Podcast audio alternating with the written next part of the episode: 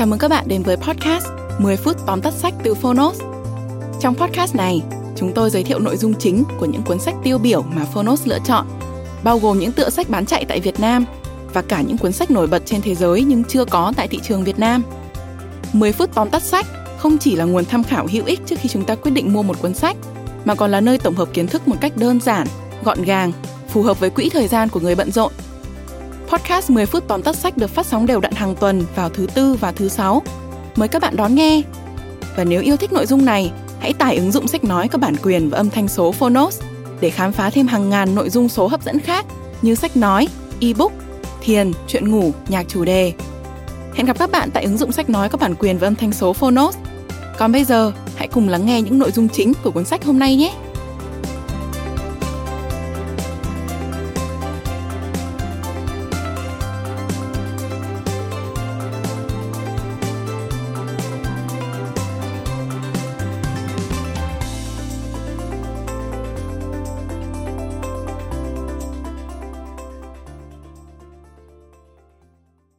Bạn đang nghe từ Phonos.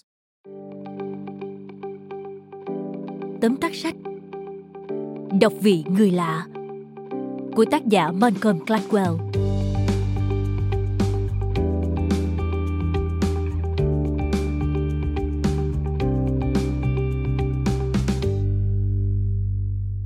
Năm 1938, Neville Chamberlain, khi đó là Thủ tướng Anh, đã đến thành phố Munich gặp mặt Adolf Hitler. Mục đích của ông thông qua cuộc gặp gỡ là để đọc vị tính cách con người Hitler. Trước chuyến đi, ông khá lo sợ về khả năng nổ ra chiến tranh. Nhưng rốt cuộc, sau khi gặp, Chamberlain cho rằng Hitler là một người đáng tin cậy. Mặc dù hầu hết chúng ta không cần phải đưa ra những nhận định mang tầm ảnh hưởng lớn như ví dụ trên, nhưng thực tế trong đời sống hàng ngày, ở các bữa tiệc, ở văn phòng công sở hay có khi chỉ là trong lúc dạo phố, chúng ta vẫn thường phán xét lẫn nhau hoặc cho rằng mình hiểu được cảm giác của người khác. Nếu bạn nghĩ mình giỏi đọc vị người khác, bạn đã lầm to. Mỗi người chúng ta gặp lại sở hữu những trải nghiệm và góc nhìn khác nhau. Khó có thể biết được họ đang nghĩ gì. Đó là nội dung chính mà cuốn sách đọc vị người lạ, những gì chúng ta nên biết về những người ta không biết, đề cập tới. Cụ thể, malcolm gladwell sẽ đi sâu phân tích lý do tại sao chúng ta lại dở tệ trong khoản nhìn nhận người khác và cách để cải thiện khả năng này. Mời bạn cùng Phonos điểm qua ba nội dung chính trong cuốn sách Đọc vị người là. Nội dung thứ nhất Bạn đã lầm khi nghĩ mình có khả năng đọc suy nghĩ hay cảm xúc của người khác. Căn cứ theo đặc thù nghề nghiệp, người cần đưa ra những phán quyết chính xác nhất có lẽ là các quan tòa. Để làm được điều đó, thẩm phán Solomon ở thành phố New York thường rất coi trọng trong việc nhìn thẳng vào mắt những người ông tuyên án, bởi ông tin rằng đôi mắt sẽ tố cáo những điều ám muội che giấu.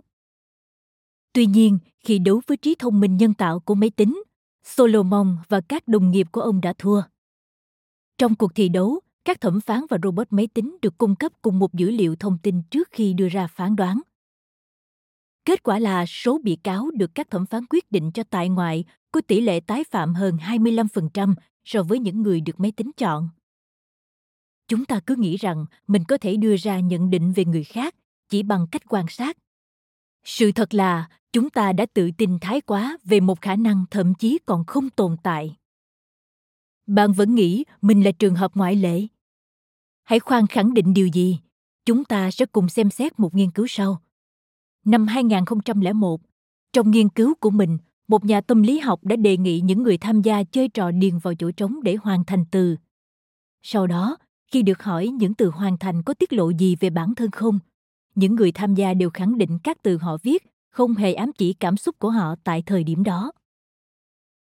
Nhưng khi ngồi cùng thảo luận và chia sẻ kết quả với nhau, nhiều người trong nhóm tự tin rằng họ có thể đọc được suy nghĩ của người khác với trò chơi này ví dụ họ cho rằng người kia thì đang mệt mỏi, còn người nọ thì vô cùng kiên định. Dù chỉ với chút thông tin ít ỏi, ta thường tự cho rằng mình có thể đọc vị mọi người. Nhưng thực tế là thế giới nội tâm và suy nghĩ của loài người phức tạp hơn như vậy. Nội dung thứ hai. Nhận biết một người đang nói dối không phải là thế mạnh của não bộ. Chúng ta hãy bắt đầu bằng câu chuyện của anna montes một điệp viên cuba, dưới lớp vỏ bọc nhân viên cục tình báo quốc phòng hoa kỳ dia trong thời gian làm việc ở dia cô đã tuồn những bí mật của hoa kỳ cho cuba dia không hề hay biết gì cho đến khi cô sơ xuất bị phát hiện mặc dù xét lại, thì các báo cáo montes trình lên DIA thường chứa đựng nhiều quan điểm từ phía Cuba. Và đôi lúc Montes lại nhận được những cuộc gọi đến ngay giữa những cuộc khủng hoảng nghiêm trọng của Hoa Kỳ. Nhưng tuyệt nhiên, không có ai nghi ngờ cô. Mọi người xem đó là những khác thường thuộc về tính cách, lối sống, chứ không nghĩ cô là gián điệp. Câu chuyện của DIA tương tự như vấn đề chúng ta gặp phải hàng ngày. Thường suy nghĩ mặc định ban đầu của chúng ta là mọi người ai cũng trung thực, cho đến khi có bằng chứng chứng minh họ nói dối. Trong một nghiên cứu tiến hành bởi nhà tâm lý học Tim Levin, những người tham gia được yêu cầu chỉ ra ai là người nói dối về bài kiểm tra họ thực hiện trước đó.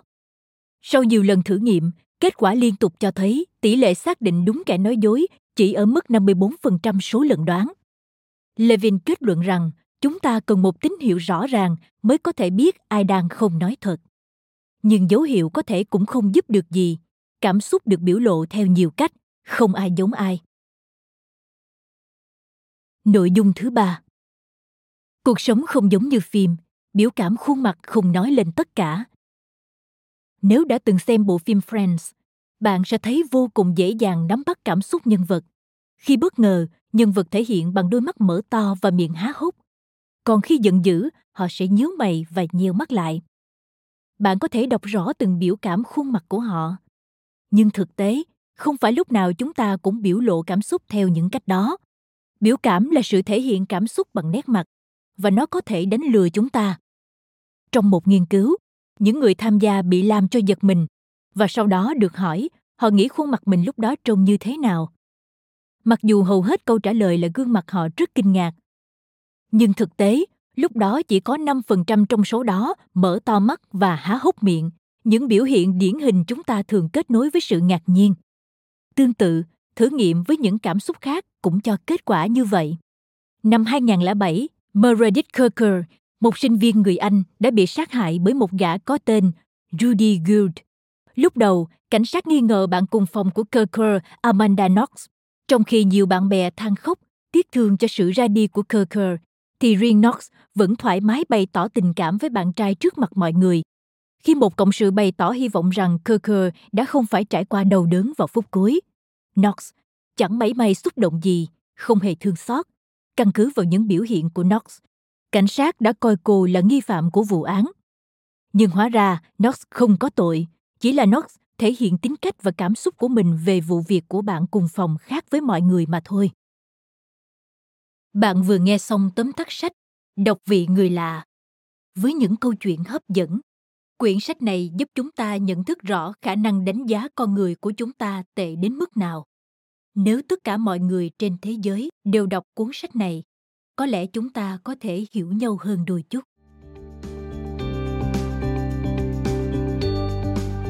Cảm ơn bạn đã lắng nghe tóm tắt sách trên ứng dụng Phonos. Hãy thường xuyên truy cập vào Phonos để đón nghe những nội dung âm thanh độc quyền được cập nhật liên tục bạn nhé.